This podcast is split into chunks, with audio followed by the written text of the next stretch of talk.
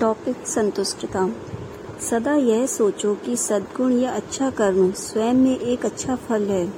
यदि कोई व्यक्ति आपसे दुर्व्यवहार करता है, परेशान करता है तो आप यह क्यों भूल गए कि वह व्यक्ति जो उल्टा कर्म कर रहा है, वह हमारे ही पूर्व कर्मों का फल है? इसलिए यह सोचने की ज़रूरत नहीं है कि यह क्यों कर रहा है। क्यों वाला तो क्यों में ठहरता है? यदि कोई कहता है कि कैसे मानूं कि जो कुछ भी कोई करता है, वह मेरे ही कर्म का फल है, वो खुद भी तो उल्टा कर्म कर सकता है? सारे पिछले कर्मों के फल का दोष मेरे ही सिर पर क्यों? क्या मैं ही हर बात में बना हूँ? यह व्यक्ति ही उल्टे कर्म करने वाला है। सब कहते हैं कि इसकी आदत खराब है, इसके संस्कार अच्छे नहीं है, यह तो हर एक के साथ ऐसे ही करता है। चलो, हमारे किसी पूर्व कर्म का हिसाब किताब ना सही। योज उस व्यक्ति का ही सही।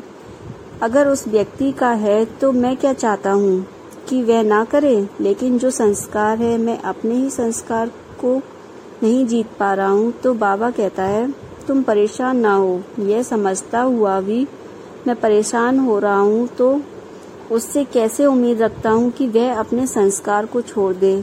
तो मुझे ही सहन करना चाहिए। अगर सहन नहीं करूँगा तो संतुष्टता पहले ही समाप्त हो जाएगी। संतुष्टता टिकी हुई है मेरी सहनशीलता पर। कहते हैं, संतोष धन से, धन, संतोष धन सबसे बड़ा धन है।